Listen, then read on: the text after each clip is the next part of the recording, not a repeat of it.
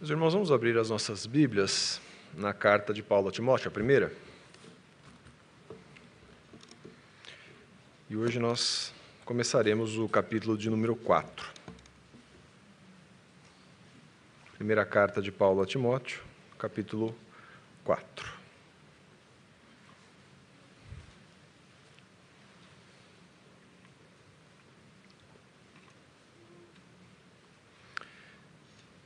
primeira Timóteo quatro, versículos de um a cinco, nos dizem assim: Ora, o Espírito afirma expressamente que nos últimos tempos alguns apostatarão da fé, por obedecerem a espíritos enganadores e a ensinos de demônios, pela hipocrisia dos que falam mentiras e que têm cauterizada a própria consciência, que proíbem o casamento, exigem abstinência de alimentos, que Deus criou para serem recebidos com ação, com ação de graças, pelos fiéis e por quantos conhecem plenamente a verdade.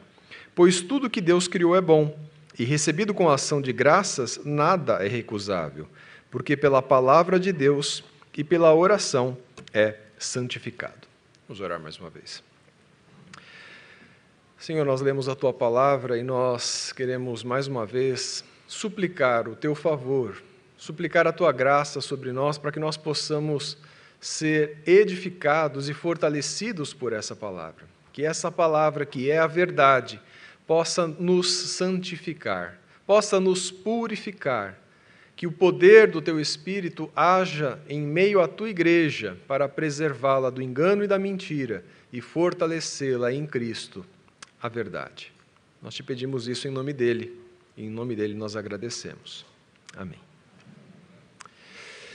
Meus irmãos, não faz, é, já não faz, já não há de, de pouco tempo que nós ouvimos uma expressão, principalmente no, no, no noticiário, né, que é a expressão fake news, né? Quanto nós já estamos acostumados a ouvir essa expressão, fake news. É fake news ou não é?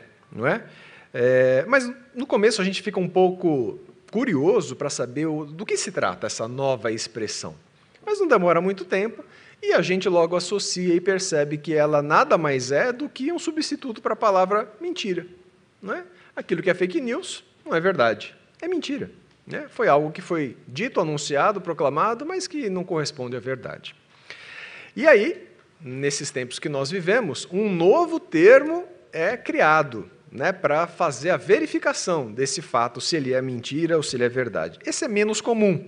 Mas não é tão raro assim de você encontrar nos, nas notícias nos, a, a, esse outro termo que acompanha a fake news, que é o tal do fact-checking, que é a verificação do fato. Então, para saber se é mentira ou não é, faça a verificação do tal fato anunciado, para saber se ele é verdade ou não é. Nada do que bons é, profissionais da área, por exemplo, do jornalismo, já não fizessem antes. Antes de anunciar se algo era verdade ou não, eles iam lá e verificavam se aquilo é verdade. Assim como nós também somos ensinados a fazer isso. Antes de nós passarmos para frente uma informação, a gente deve, né, deveria ir lá e confirmar se ela é verdade ou não. Nós podemos estabelecer um paralelo desses termos com isso que nós acabamos de ler aqui. Paulo escreve essa primeira carta a Timóteo para que ele saiba como cuidar da igreja, como ele deve conduzir a igreja.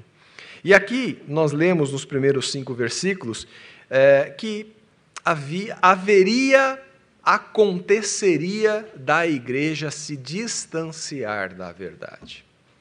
A igreja haveria, parte dela haveria de dar ouvidos à mentira.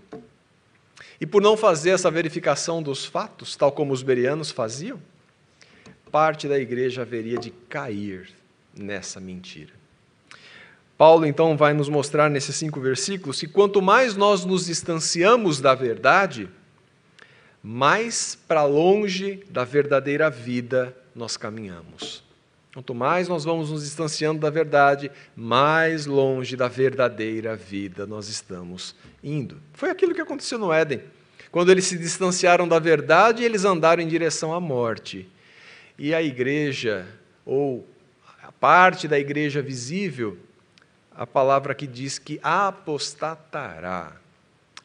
Meus irmãos, é sobre isso que Paulo fala. E ele vai mostrar, ele vai detalhar esse enunciado com três passos. Ele vai mostrar que o primeiro passo é que sempre haverá quem resolva ultrapassar os limites estabelecidos por Deus. Sempre vai haver. Sempre vai haver os que apostatarão. Que é isso, senão avançar o limite, ultrapassar os limites estabelecidos pelo próprio Deus. Versículos um e dois. Ora, o Espírito afirma expressamente que nos últimos tempos alguns apostatarão da fé. Infelizmente, apostasia é uma certeza. Alguns apostatarão da fé. E Paulo aqui, ele não está falando sobre ah, algo que vai acontecer no último dia. Mas veja que ele usa aqui, ele não usa a expressão no último dia, nem nos últimos dias. Ele literalmente diz, nos últimos tempos. Nos tempos que estão por vir, muitos, alguns, apostatarão da fé.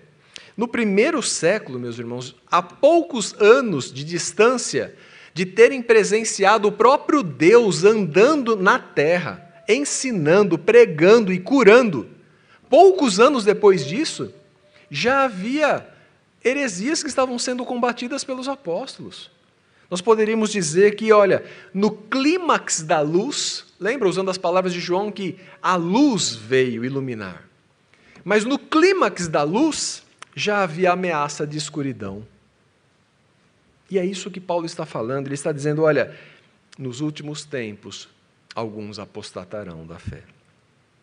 Por certo, haveria abandono da fé. Se naquela época em que o próprio Deus caminhava sobre a terra, já havia os enganos, as mentiras, quanto mais algum tempo à frente. É disso que Paulo está falando. Mas Paulo, de novo, não está falando dos últimos dias. Isso ele vai falar quando ele escreve a sua carta aos Tessalonicenses. Lá ele vai deixar claro que isso que estava prestes a acontecer chegaria num, num ponto culminante. Lá, quando ele escreve aos Tessalonicenses, ele diz que ninguém, de nenhum modo, vos engane, porque isto não acontecerá sem que primeiro venha a apostasia e seja revelado o homem da iniquidade, o filho da perdição, o qual se opõe e se levanta contra tudo que se chama Deus, ou que é objeto de culto. Isso vai acontecer no último dia, lá nos últimos dias, quando o homem da iniquidade vai surgir. Mas Paulo está falando que agora, nos últimos tempos, muitos já apostatarão da fé. É por isso que em Tessalonicenses, na sequência do texto, ele vai dizer que o espírito do anticristo já estava por aqui, esse espírito de apostasia já estava. Então Paulo está aqui falando a Timóteo disso, que logo, muito em breve, muitos estariam apostatando da fé. Mas o que é apostatar da fé? Se não dar ouvidos à mentira. A, a expressão aqui, por obedecerem espíritos enganadores, a palavra obedecer aqui, para nós às vezes dá aquele sentido de que é uma, uma, uma obediência cega e fiel, não importa o que seja dito. Mas o sentido aqui dessa palavra é bem mais leve do que isso. É literalmente prestar atenção e dar ouvidos àquilo que está sendo dito. Pessoas que estavam dando ouvidos a espíritos enganadores. Eles não estavam sendo oprimidos para obedecer forçosamente, não. Estavam voluntariamente dando ouvidos, parando para ouvir, prestando atenção e se encantando com aquilo que estavam ouvindo. Meus irmãos, quanto mais nós nos distanciamos da verdade, mais nós nos aproximamos da morte, mais nos, nós nos distanciamos da verdadeira vida e vamos em direção à morte. É obedecer a espíritos enganadores, é dar ouvidos a espíritos que são impostores. A palavra enganador é isso, é alguém que toma para si um papel que não é dele. Ele é um impostor. Ele se apresenta como o dono da verdade, mas não é.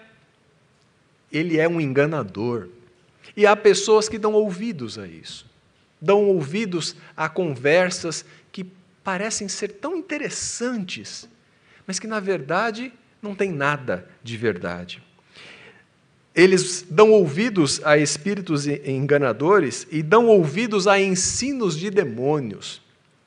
A palavra aqui, ensino, é doutrina. é a doutrina, é o outro lado da doutrina apostólica, a doutrina que os apóstolos ensinavam. Pessoas deixavam de dar ouvidos para isso e começavam a dar ouvidos para outras doutrinas. Paravam de prestar atenção na palavra de Deus e se encantavam com outras coisas. E criam nisso e se distanciavam cada vez mais da verdade. Ensinos de demônios, ensinos de espíritos espúrios, imundos, que não tinham o que ensinar, mas que cativavam os ouvidos dessas pessoas. Aliás, essa questão da verdade e de uma, de uma doutrina verdadeira e de uma doutrina falsa, tão, cada vez tão mais atacado, né? Essa questão de absoluta verdade ou não, mentira, cada vez mais se, se fala contra isso, que não há uma verdade absoluta, mas isso está expresso nas páginas da Escritura. O apóstolo João, na sua primeira carta, ele é enfático nisso. Lá no capítulo quatro, em determinado momento, ele fala assim: amados, não deis crédito a qualquer espírito, antes provai se os espíritos procedem de Deus. Há espíritos que são enganadores. Porque muitos falsos profetas têm saído pelo mundo afora.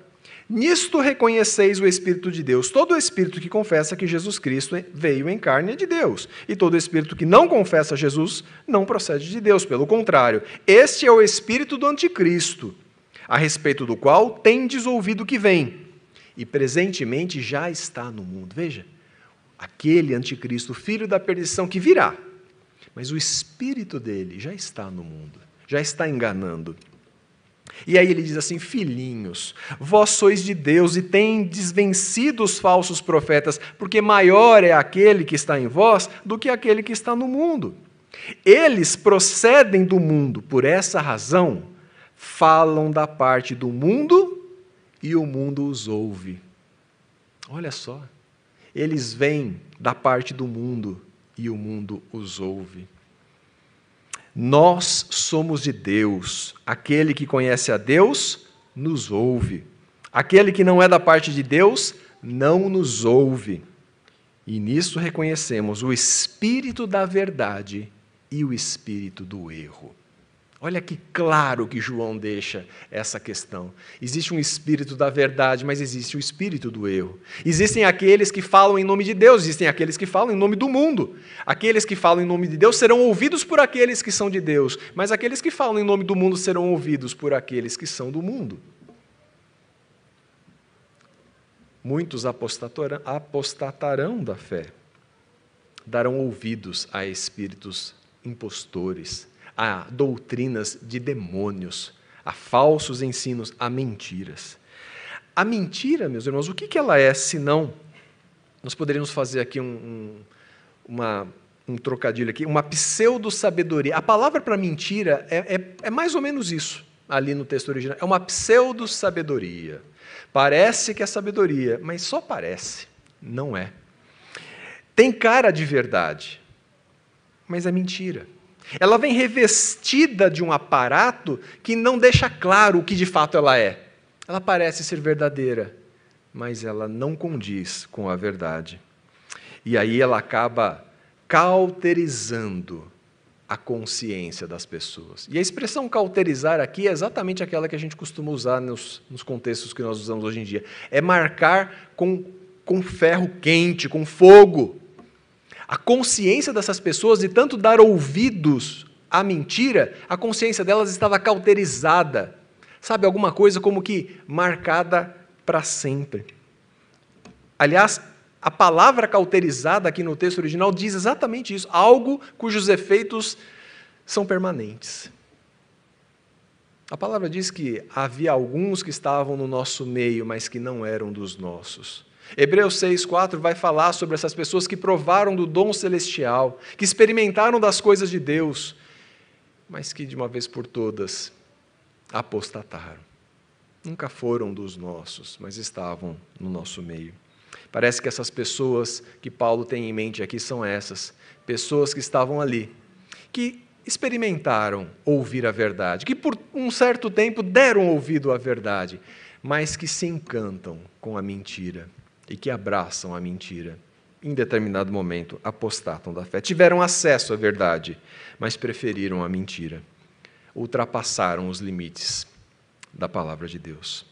Sempre haverá quem resolva ultrapassar os limites de Deus. Esse é o primeiro passo de, da afirmação de que a distância da verdade nos leva cada vez para mais longe da verdadeira vida. O segundo passo que Paulo nos mostra é que os limites são ultrapassados sempre por motivos muito, muito aparentemente piedosos. Sempre há aqueles que ultrapassam os limites. E esses limites são ultrapassados por motivos aparentemente muito piedosos. Olha só o que diz o versículo três. Proíbem o casamento e exigem abstinência de alimentos que Deus criou para serem recebidos com ação de graças pelos fiéis e por quantos conhecem plenamente a verdade. Esses que ensinavam essas doutrinas de demônios tinham entre o seu corpo de doutrinas, por exemplo, a proibição do casamento. O texto não deixa claro por quais motivos eles faziam isso, mas afirma claramente que entre, essa, entre essas doutrinas havia proibição de, de casamento e abstinência de certos alimentos. Sabe aquele desejo de, de, de, de ter uma justiça, e uma justiça própria, que nos justifique diante de Deus? Sabe aquilo que o próprio Senhor Jesus disse lá no Sermão do Monte? Olha, eu vos digo que se a vossa justiça não exceder em muito a dos escribas e fariseus, jamais entrarei no reino dos céus. É verdade.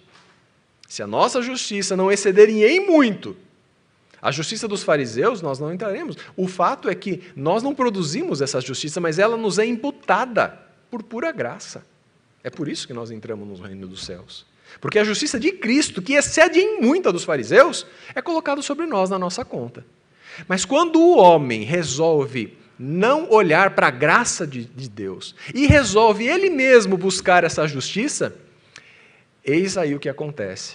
O homem começa a inventar coisas que são aparentemente muito piedosas, mas que fogem, ultrapassam os limites daquilo que Deus estabeleceu.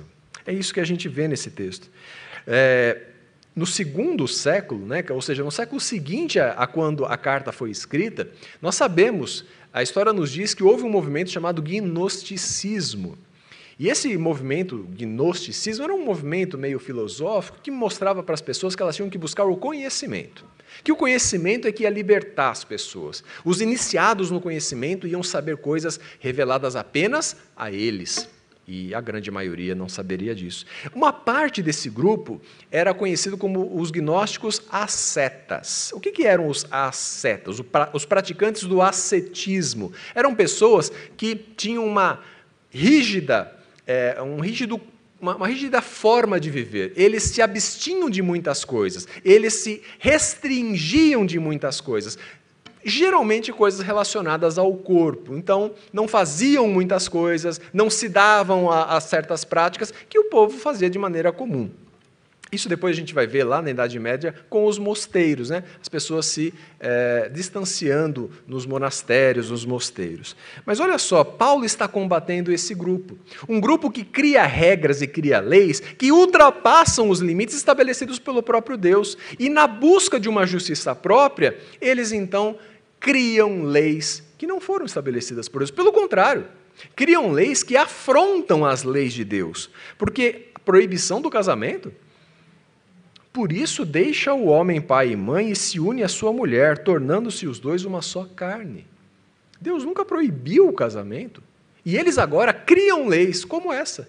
A proibição do casamento. Vão além, além do que Deus disse. Mas vão contra o que Deus disse. Mas apresentam isso, provavelmente, é, algo revestido de uma piedade maior. Algo pelo qual as pessoas atingiriam um estado de santificação maior, veja, revestido de piedade, mas mentira, não é verdade. Se nós olharmos apenas para a carta, para a primeira carta de Paulo a Timóteo, nós vamos ver pelo menos três menções ao casamento sendo algo aprovado por Deus. Ele diz em dois quinze, todavia a mulher será preservada através da sua missão de mãe. O casamento está implícito aqui. Depois, ele vai dizer que o presbítero, o bispo, tem que ser irrepreensível e esposo de uma só mulher.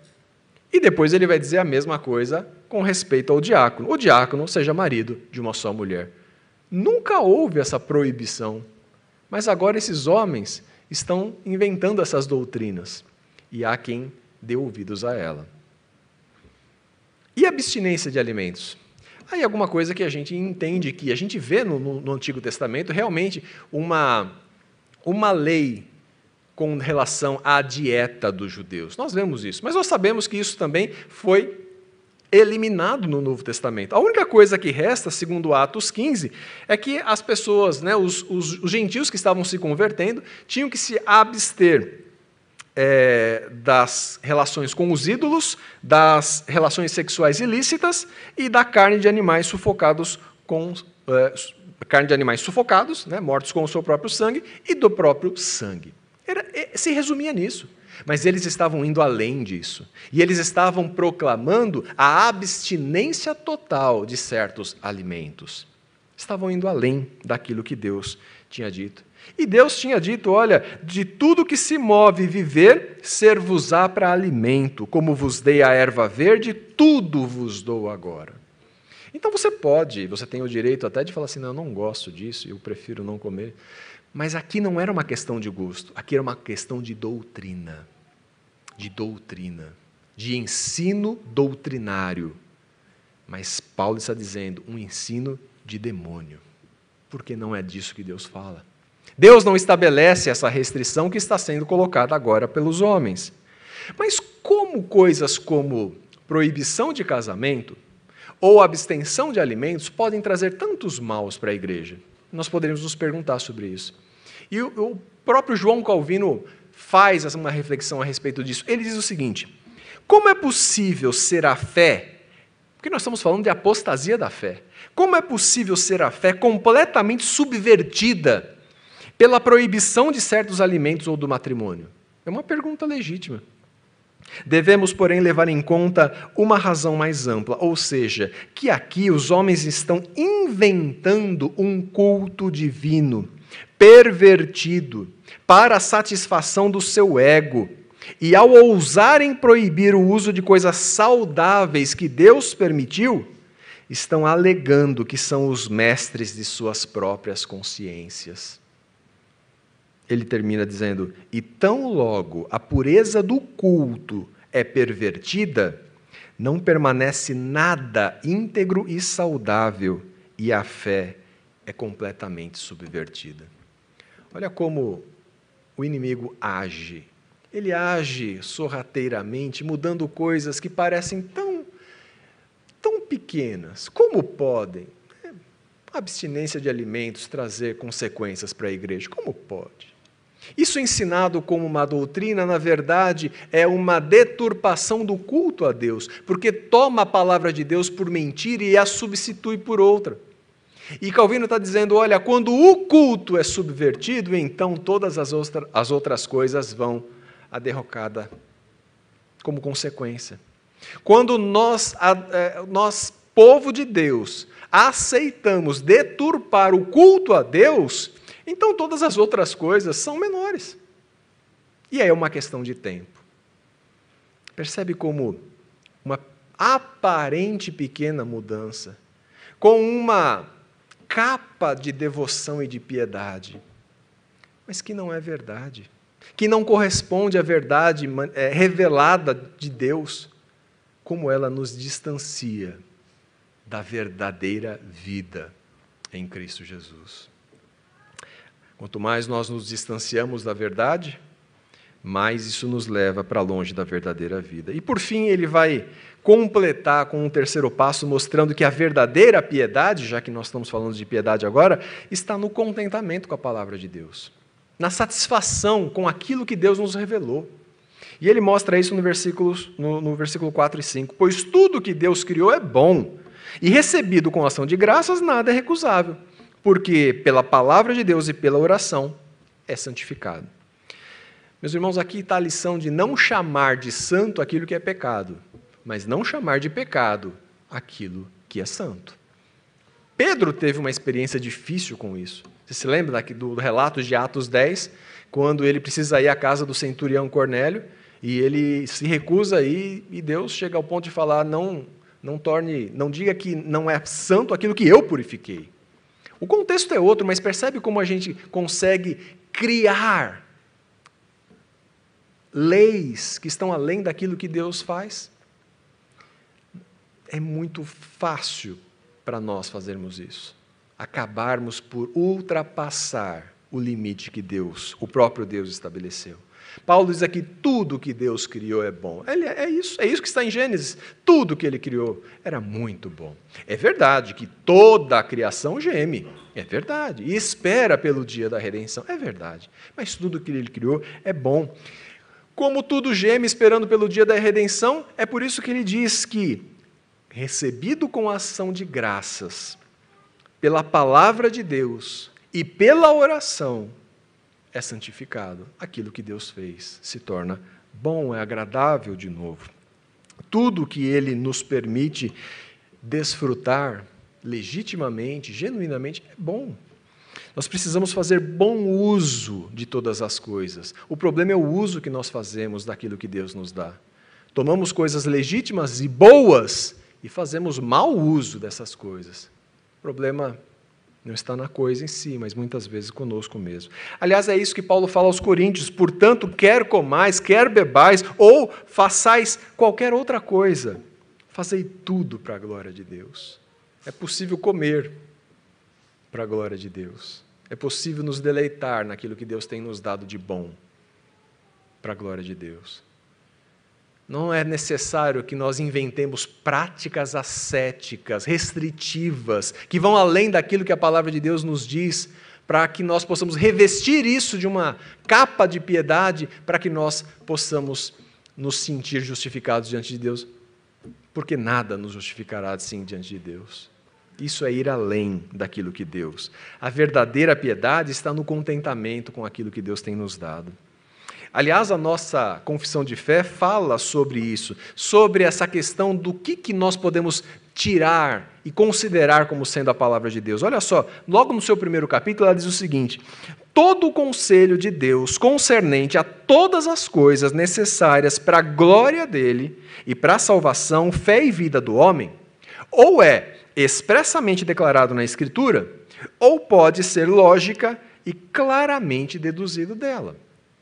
Como que a gente sabe o que é verdade e o que não é? Ou está expressamente escrito na Escritura, ou se pode, lógica e claramente, se deduzir a partir dela. E aí, a confissão, nesse capítulo, ela termina assim: a Escritura, a ela, a Escritura, nada se acrescentará em tempo algum, nem por novas revelações do Espírito, nem por tradições dos homens, e reconhecemos, entretanto, ser necessária a íntima iluminação do Espírito de Deus para a salvadora compreensão das coisas reveladas na palavra, e que há algumas circunstâncias quanto ao culto de Deus e ao governo da igreja comum às ações e sociedades humanas, as quais têm de ser ordenadas pela luz da natureza e pela prudência cristã. Então veja, nem tudo é claro, é necessário, nem tudo é claro na Escritura, é necessária a iluminação do Espírito Santo de Deus. Mas tudo o que é verdade? Não é aquilo que vem por tradição de homens, nem por novas revelações espirituais, mas é aquilo que está, está na palavra de Deus, e que ou está explicitamente revelada, ou dela nós podemos depreender lógica e claramente, sem invencionices nem adições alguma. Por isso que quanto mais nós conhecemos essa palavra, mais nós tomamos consciência dessa verdade. E no sentido oposto, quanto mais nós nos distanciamos da verdade, mais nós caminhamos em direção para longe da verdadeira vida. Meus irmãos, você já se deixou levar por uma fake news? Não é frustrante? Frustrante quando você acredita em algo e depois aquilo se revela mentira. Como é triste. Nós nos sentimos enganados, não é? Nós nos sentimos ludibriados. Como é triste isso. É sempre bom nós termos como verificar se algo é verdade ou não é. E nós temos. Nós temos a palavra de Deus revelada por Ele próprio, para que nós não, não venhamos a dar ouvidos a ensinos de demônios, não venhamos a dar atenção a espíritos enganadores, impostores, que nada tem a ver com a verdade. Aliás, os bereanos já faziam isso há muito tempo atrás. Ouviam a pregação e confrontavam com a Escritura para ver se tudo estava de acordo. Eles eram mais nobres que os de Tessalônica. Não é seguro, meus irmãos, nós nos distanciarmos da, da verdade. Não é seguro. Ultrapassar os limites que o próprio Deus estabeleceu é um engano e pode custar caro. Alguns apostatarão da fé. Para nossa segurança, Deus estabeleceu limites que nos mantêm seguros, os limites da palavra dele. Enquanto nós permanecermos nesses limites, nós estaremos guardados e longe da influência dessas mentiras. Não ousemos ultrapassá-los. Por conta do limite ultrapassado lá no Éden, lá atrás, nós tivemos tudo aquilo que nós conhecemos na história. Porque o primeiro casal ultrapassou os limites colocados por Deus. Por causa disso, Cristo teve que se dar, se dar a si próprio para reverter essa situação, a nossa situação diante de Deus. Nós não temos mais que compensar aquele ato, Cristo já fez isso por nós. Aliás, nós não, nós não teríamos como fazer. Ele graciosamente fez em nosso lugar. Cristo fez e fez por nós, em nosso favor, por amor a nós e por nosso bem. Vemos isso na cruz redentora, Cristo revertendo o tanto que foi ultrapassado do limite que Deus estabeleceu. Cristo reverte isso na cruz. Vemos isso na verdadeira doutrina, a palavra revelada que Ele nos legou e que nós temos acesso. E vemos isso nos princípios de adoração que nós temos ao nosso dispor. Que Deus nos guarde de darmos ouvidos a espíritos mentirosos, impostores e enganadores. Para o bem da igreja, para que a igreja, a igreja seja tal como Deus a estabeleceu. E que nós não ultrapassemos esses limites, mas tenhamos satisfação, deleite em permanecermos assim como Deus a estabeleceu.